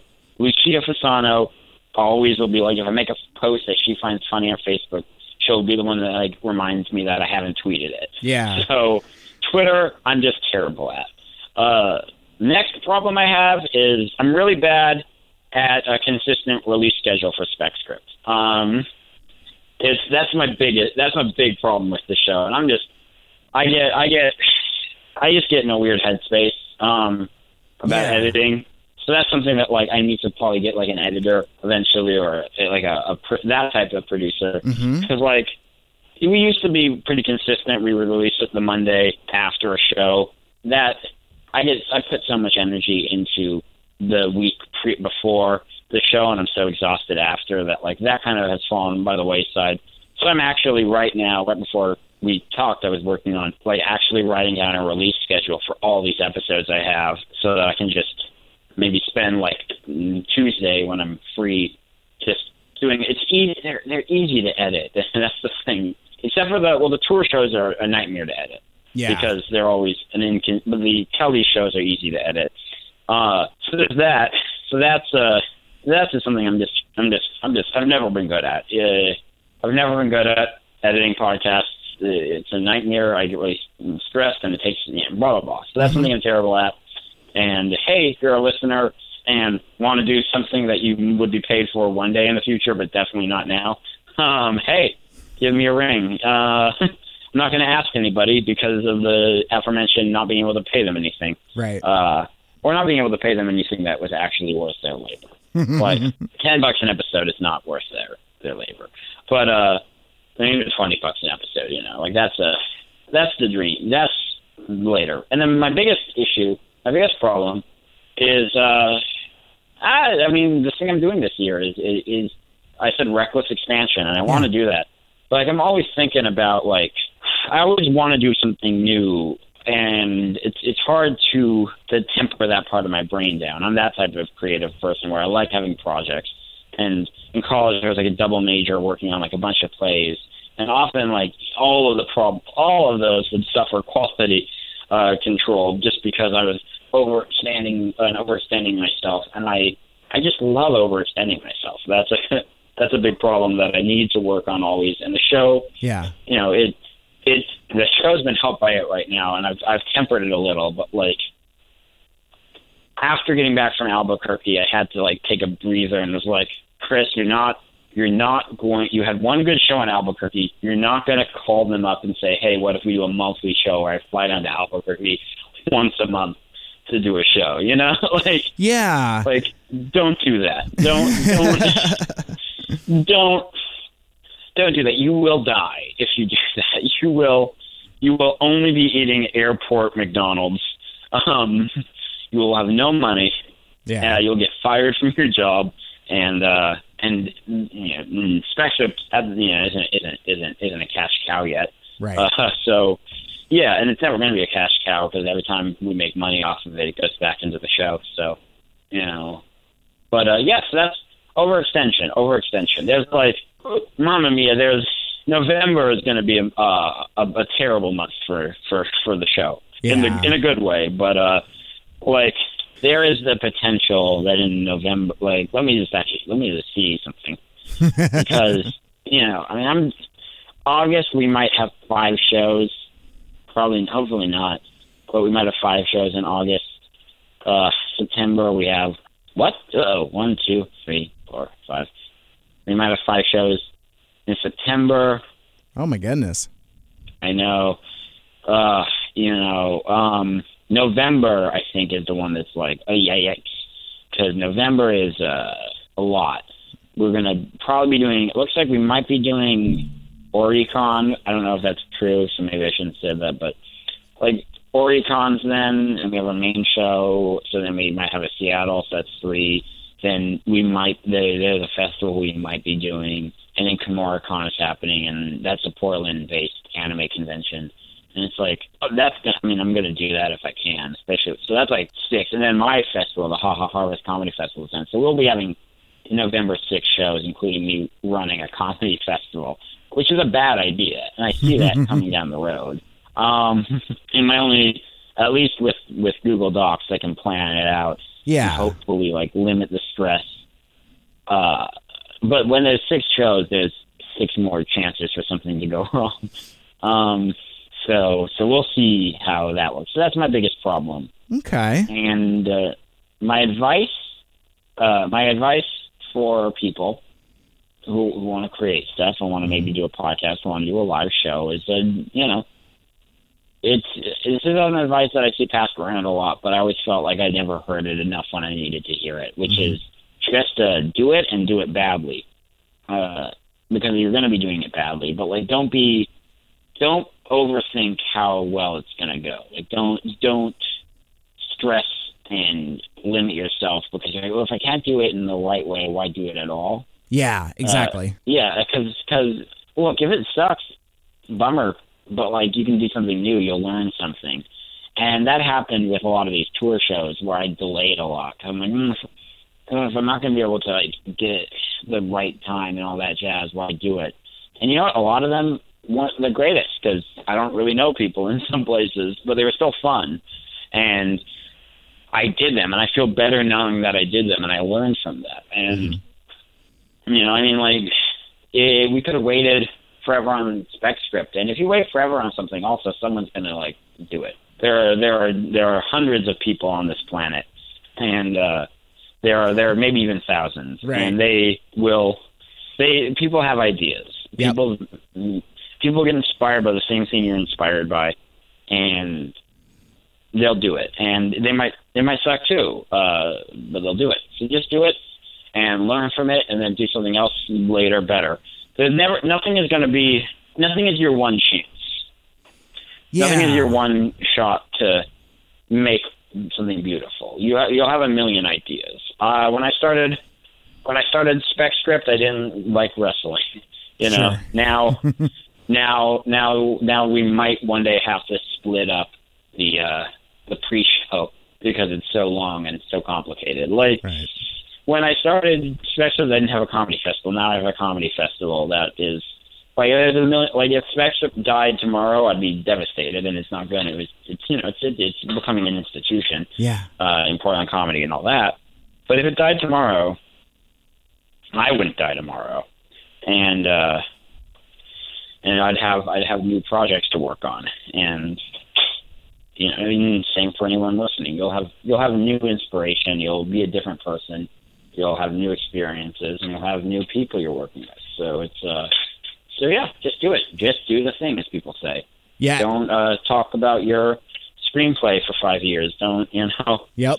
do it and Yeah. do and yeah you'll Or- learn Or like the podcast that you keep meaning to start. You know, it's like I hear Yeah. that one a lot. It's like, I mean, I'll go to like, you know, podcasters meetups and like, you know, like half of the people, oh, I've got this really cool uh, idea for a show. And I'm like, when do you launch? Well, um, well, um, and, Yeah. and, and I tell those people like right to their face, I like, you know, if you're waiting for you to perfect it into like the most idealized version of the thing you want to do, mm-hmm. you'll never do it. And you i a hundred percent agree and you raise a really good point is that like also someone else is going to do it. You know, Yeah. totally independent. You know, it's yeah because I mean there's there there's a lot of ideas in the world, but there's not so many ideas that like, you know, your ideas for like a minute by minute breakdown of every episode of the Beast Wars cartoon. Uh, I'm sure somebody else is going to land on that also. yeah So- everything's uh everything's everything has already been done and everything's already been thought of Mm-hmm. and yeah i mean that doesn't that doesn't that just means you can do it your own way and then just do it yeah Exactly. i know you mean i've been to a few podcast meetings like that and that's i think a thing i don't know how i mean I, we're not too different in, in in generation but like but in terms of Transformers, we are. Um, Oh, sure, sure. I think a, a thing that really hurts my generation is a lot of us were raised in a way where there was a lot of pressure to to be to be the best, like no one ever was.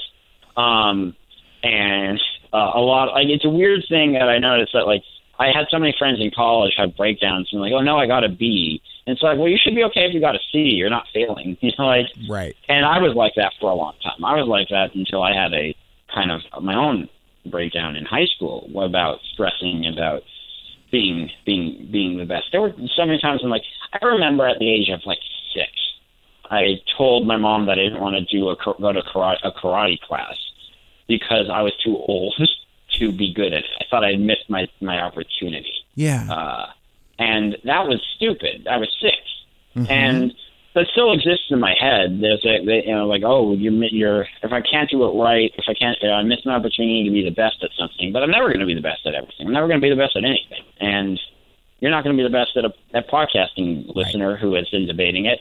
You're, it's going to sound terrible, and you're going to like you're gonna release one and somehow it's gonna like only be on like the left ear for somebody, and you're gonna have like one listener who can only hear out of the right ear, and they're gonna tweet at you angrily, and you're gonna get stressed out. like it's it's gonna happen. You know, and I mean, you're gonna have like you're gonna have a, pod, you're gonna have a guest you got really excited about drop out like ten minutes after they were supposed to be at your house. Um, Right. You're gonna have shit that sucks. Sorry, you're gonna have stuff that Y- sucks. you're So, fine. You're fine.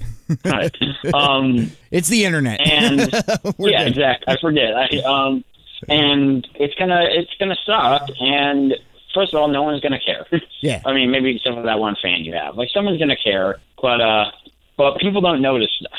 Like like like we've been getting like you actually you Mike brought you caught the spelling error I had in the freaking title for the spec script. And like we we we we we like we are a selected event for the stranger.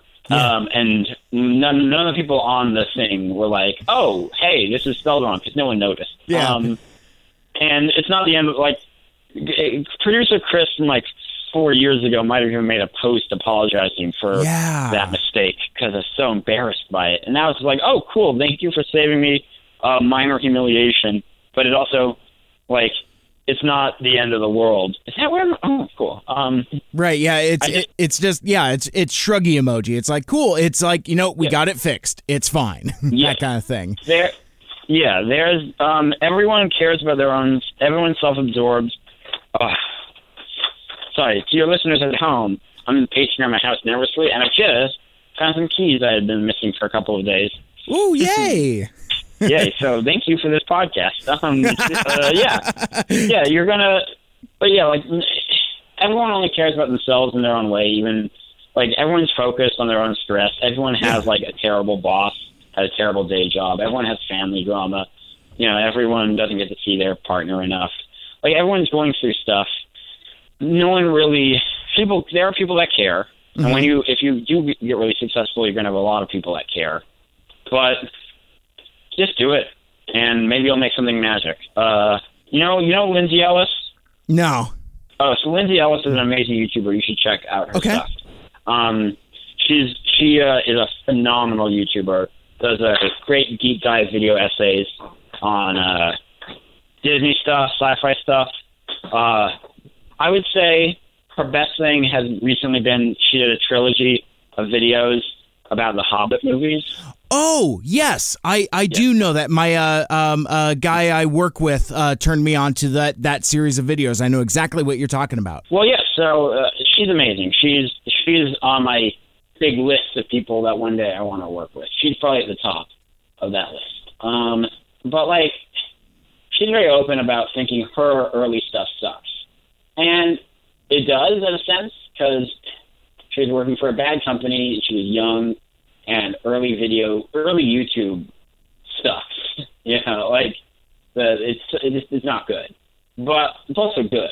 But um, she she's she's pretty open about that. But she still did it, and she still made it. And if you see like a current Lindsay Ellis video, and you're like, wow, this is so well produced with such good takes Yeah. and a really like a really good understanding of the of the intellectual back like background of voice acting, and that explains why Aladdin was a very game changing movie. All that jazz. Mm-hmm. You see that, and be like, well, I could never do something like that. And like, yes, you could never do something like that now, probably, but neither could Lindsay Ellis four years ago.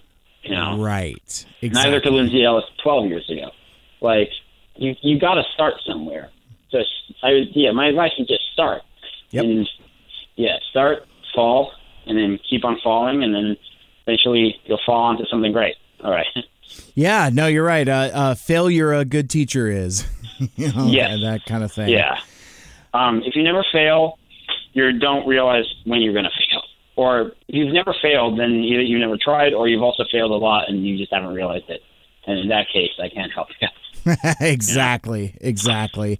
And uh, Chris, I really appreciate the advice. That is uh, that is Awesome, good stuff. That that's actually my favorite interview question is uh, is the advice question because it's always like it, it's it's a refrain of the same thing. It's kind of echoes of the the just do it philosophy, but Yeah. you know, do it, do it now, and you know that that that kind of thing. But but everybody has their own individual take on it. I I think like one of these days, um, I might have to like go through a bunch of my old interviews and do like a super cut of uh, different people answering that question differently because and and just put it up as like it's like and here is my TED talk where it's because yeah, I mean Yeah. a- again it's it's it's reverberations and echoes of the of the same refrain, but uh, it's it's it, it's it's awesome stuff, and and so I Mm-hmm. Really appreciate that. It, it's one that needs to be that I need to tell myself all the time because, of course, I have like 40 different projects that Oh I sure. have been talking about forever.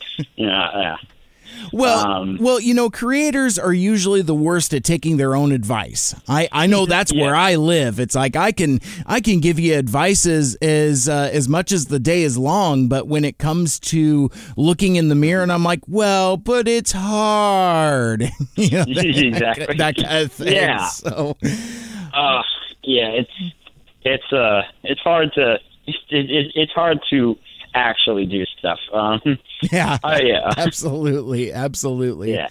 All right, Chris. Well, I mean, th- this is a this was a lot of fun. I uh, again, I, I really appreciate you taking the time to uh, uh, let us know about SpecScript and and specifically SpecScript Seattle presents Transparent. That's uh, again coming up wait. on uh, on Sunday, June thirtieth, this weekend. That's uh, that is going to be a good cap off for your uh, Seattle Pride weekend. Uh, uh, show starts at nine.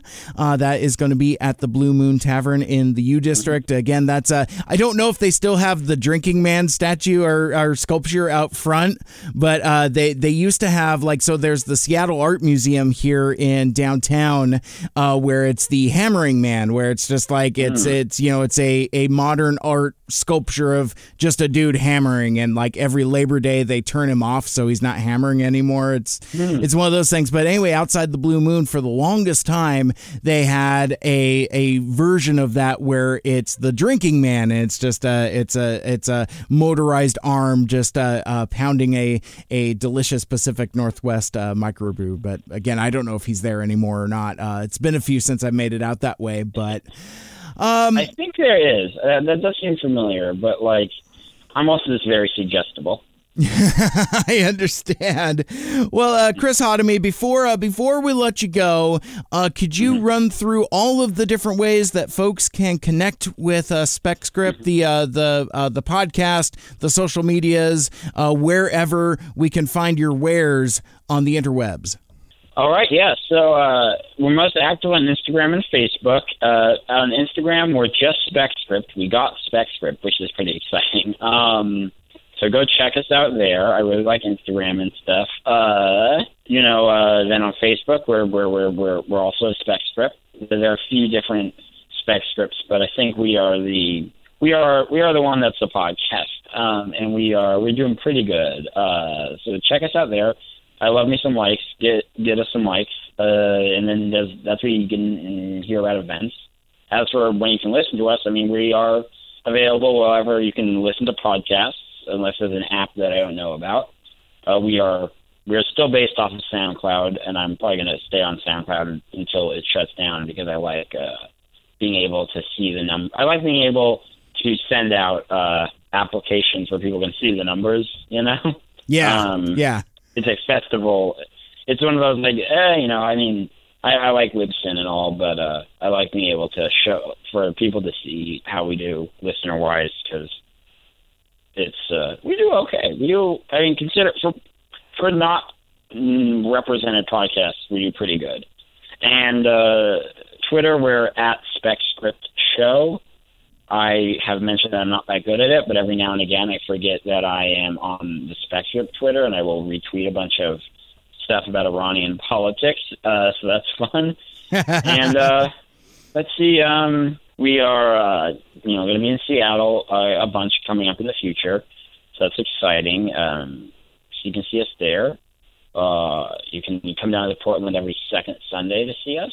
We have a bunch of events coming up. If you are a podcaster or a funny person, I have a festival called the Ha Ha Harvest Comedy Festival that's taking submissions. Only ten dollars until July eighth. And if you have, it's a comedy festival, but if you have a funny podcast that you want to do on it, you should submit. I like representing podcasters. I know that it's hard to find events that let podcasts happen at them, so I really Yeah. want to break that mold. Uh, if boy oh boy, I've wasted a lot of money applying to things that had no interest in uh, outside podcasts. Um, let's see, uh, Patreon. We have a Patreon, uh, patreon.com slash specscript. A lot of, we, we, we were pretty lucky in terms of specscript getting that. And, uh, I definitely need more patrons so that I can, you know, pay for a website and pay for an editor and pay for somebody to shout at me about not, uh, doing stuff fast enough. Uh, let's see. Um, let's see. Anything else to say? Um, if you are down in in in, in Sac, if you are a, uh, if you are a listener of this uh, Seattle-based program, but you live down in Sacramento, we will have some more Sacramento stuff coming up in the future. So keep an eyeballs peeled for that. Nice. And uh, oh, we're gonna be in uh, Tacoma on July 26th. We're gonna our first ever reality show, uh, Keeping Up with the Kardashians. So that's gonna be exciting. Oh my Yeah. goodness! Wow.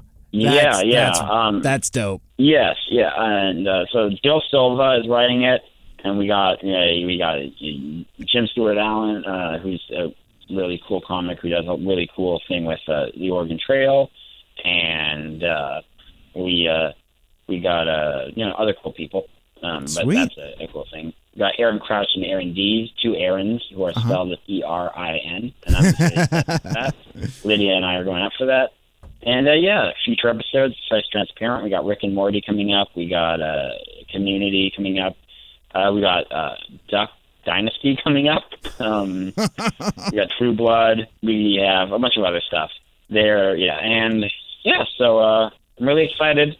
Uh, you know, just keep your ears peeled. We have a lot of fun episodes coming out. Please engage with us so that I feel that we're engaged with our fans. It's a uh, it's hard to, to generate fan engagement. That's something I'm bad at. So Yeah. engage with us so that I know how to engage. Uh, There you go. I I, like that. what- yeah, I think that's pretty much everything I have Cool. uh, going on. So thank you for talking to me so long about spec script. I love it. It's my favorite thing. It's ninety percent of my life right now, um, and it's it's it's the happiest I could be. It's it's it's to to do back on the thing the thing I was saying about you know struggle in life and all that jazz is uh is I mean I've had I had I've had I had two other podcasts before this uh, that are on permanent hiatus. I had, ran I've ran like I don't know how many different recurring shows, but like at least five recurring comedy shows that I thought were my big thing. Yeah. And those have all died, and I was took their death badly. I got really fired from a company once, uh, a comedy company, by finding out that someone else had my job. Um, and that was weird, and I that was devastating, and all that. Like I had all that happening, and uh, none of that really. I mean, no, without any of that, I wouldn't have uh, Spec Script, and I wouldn't have be in Spec Script Seattle, and I wouldn't be on on your podcast, and I wouldn't really be uh, where I am. So it doesn't matter if something fails unless it fails in a way that uh, you hurt people. So yeah, don't hurt people, right. but uh, mm, treat people ethically. Be a good comrade, but uh, yeah, eventually something happens that makes you feel good. Yeah. I love it. That and that's you know as as independent creators, that's that's all we're hoping for is you know just just, Exactly. just a little taste of that. I I know exactly where you're coming from. Well, dude, I mean, uh, Chris, we could uh, we could talk literally all day long, but I I know oh, you. could, Mike. Yeah. I I know you got a thing coming up, and I, I should probably uh, let you get to it so you can get ready for uh, for your open mic. Uh, but uh, again, this this has been a lot of fun, and would definitely love to uh, connect again in the future. Oh, most most certainly. Thank you so much, Mike, and uh, yeah, thank you for thank you for reaching out to me. Thank you for uh, just being being cool, and thank you for uh, thank you for everything. This is fun. Thank you for always uh, supporting the the Spectrum universe. and, uh, Thanks. Yeah. Well, you're welcome. You're welcome. I and and again, like we talked about way at the beginning, it's like you know uh, the the funnest thing about this gig is just being able to give a platform to and support my friends. So I. I I'm I'm excited about that. Friendship. yeah, it is magic. So uh, yeah, I hope to. Uh, yeah, well, I hope we get to meet uh, in the in the in the in person in uh, in maybe maybe on June thirtieth. Maybe on June thirtieth. we'll see. Yeah, that'd be awesome. I'll be very stressed, and I love that's my favorite time to meet people. Uh, so uh, yeah, I understand. thank you so much. Um, yeah, party on. Uh, right. yeah. party, uh, party, on, Garth. party on, Wayne. Yeah, there it is. All right. Well, uh, Chris, I will. Uh, we will talk again in the future. Okay. Oh yeah, off the way. I can't wait. All right. Have a good one. Call the Mike Seibert Radio voicemail hotline 231 224 Mike. And for you youngins that don't know how the letters work on a phone, that's 231 224 6453. Get off my lawn. So during my conversation with Chris there, uh, we mentioned a couple few times a friend of the show, great friend of the show, actually a great friend to both of our shows, uh, Lucia Fasano. She's uh, she's got a new album coming out later in July called Best Friend Forever. Uh, but in the meantime, while we're waiting for that uh, project to uh, debut on Kickstarter and crowdfunding, she was part of a collab that I think you're really gonna dig that I wanted to share here. Um, Ray of Sunshine, that by Bill Beats, featuring Rhyme Time, Artemis, and Lucia Fasano from Bill Beats for President, Volume 2 by Bill Beats, who I know here in the Seattle nerd music community uh, for his work with both Shubzilla and Death Star. Uh, cool dude, and I uh, I really dig that it's such a small world sometimes. Um, oh yeah, and he, he's uh, played shows with uh, with Kirby Krackle also. Um, anyhow. Here is a hip hop summertime jam that might or might not have references to Ray Bradbury and thighs. Um, and stick around, I'll be back in a few to let you know what's coming up in the next few episodes. You're listening to Mike Seibert Radio.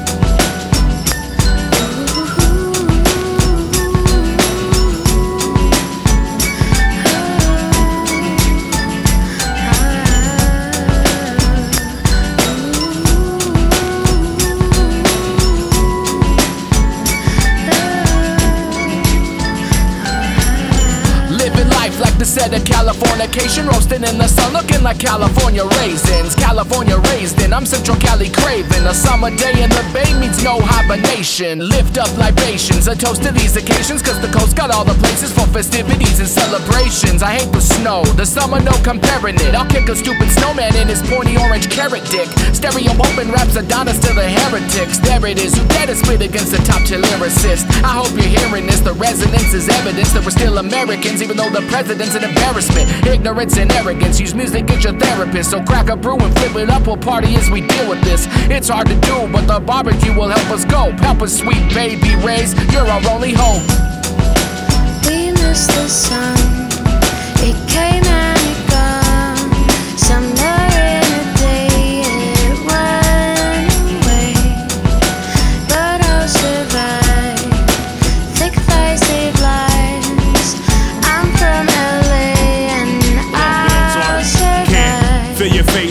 know it's not the drugs talking.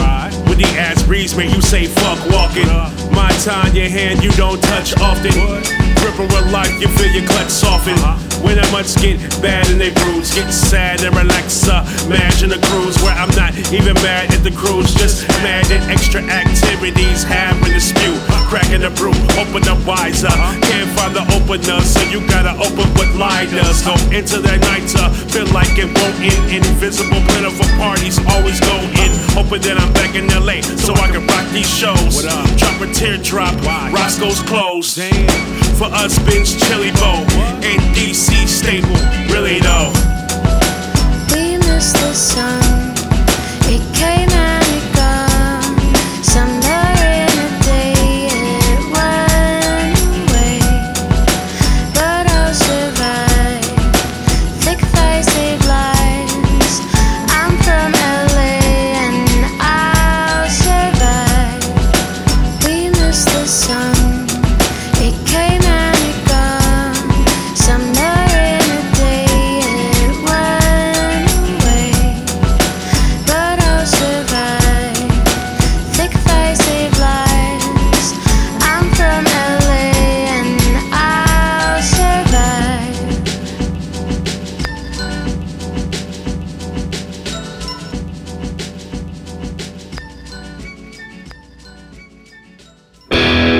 heard what Mike thinks. Now tell him what you think on Facebook, Twitter, and Instagram at Mike Seibert Radio. And you know what? I, I was talking to you earlier about Kirby Krackle and the Seattle nerd scene, and I, I totally forgot to mention another cool thing uh, for you to check out this week if you happen to be in the greater Seattle area. Ace Comic Con is this weekend starting Friday, June 28th through Sunday, the 30th, at the Washington Music Theater. Um, so I guess it's still the WAMU Theater, and I. I was today years old when I realized that. I mean, like WAMU Theater was a uh, music venue in Seattle named for uh, Washington Mutual, which ended up being one of those corrupt banks in in 2008. Uh, ended up selling out to Chase and leaving a whole bunch of people in the lurch, all all uh, uh, golden parachute styley. But I had remembered that their name was still on the the theater because uh, nobody had sold the naming rights or something like that. So, uh, come to find out, several years later, I guess it's the Washington Music Theater. So it's uh, it's still the WAMU. Um, anyway, I I got way far afield on that. Um, anyhow, I wanted to let you know that the costume characters for Causes photo booth will be set up for you to get your pictures taken with some of the best cosplayers and superheroes in the Pacific Northwest. Uh, they'll be taking your donations to help local pediatric charities. So be sure and seek them out if uh, if you find yourself at Ace Comic Con this weekend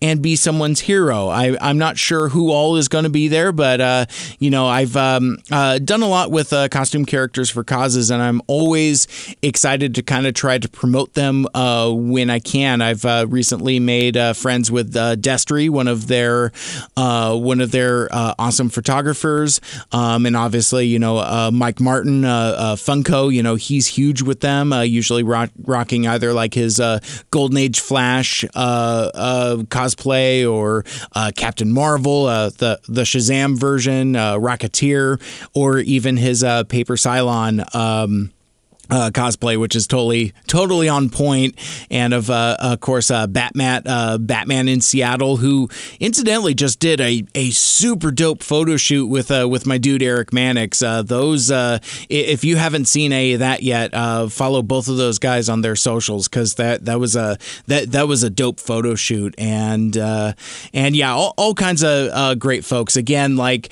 the the best cosplayers and most prolific cosplayers in the Pacific Northwest um, find their way uh, to a, a CC4C uh, uh, photo booth at these cons to you know kind of do their part and try to try to spend the uh, spread the good word of uh, superheroic. So again, uh, hashtag be someone's hero and uh, find the costume characters for causes photo booth at Ace Comic Con if you happen to find yourself there this weekend. Okay, so now Join us for the following previews. Coming up next week, it's episode 221, and friend of the show, Steve Strout, thestevestrout.com, will join me to discuss the return of comic book swap meet.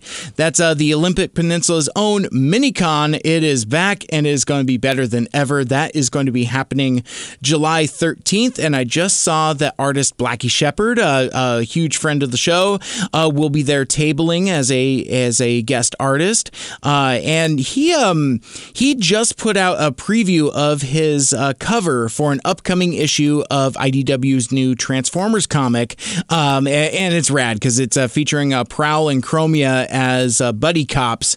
And you know, say what you will about the new IDW Transformers continuity, I do like the idea of Prowl and Chromia uh, being uh, kind of basically being kind of mismatched buddy cops. It's it, it's it's one of the cooler dynamics that's come of the of the new uh, Anyway, that's really cool, and I'm super stoked uh, to see him doing some official Transformers work. I know he's been uh, it, has been an aspiration of uh, Blackie's for a really long time to um, to do some Transformers work and and some of the other Hasbro properties that uh, IDW just happens to own. So hopefully, uh, this uh, this cover gig leads to more. And um, and speaking of the Steve Strout go to thestevestrout.com. I'll have a link in the show notes. Uh, he's posted a couple really rad photos and some blogs about uh, his experience at the uh, um, SummerCon. I think it's just called Summer Convention uh, that was at the Puyallup Fairgrounds uh, recently. Uh, so a really good read there. You want to check that out.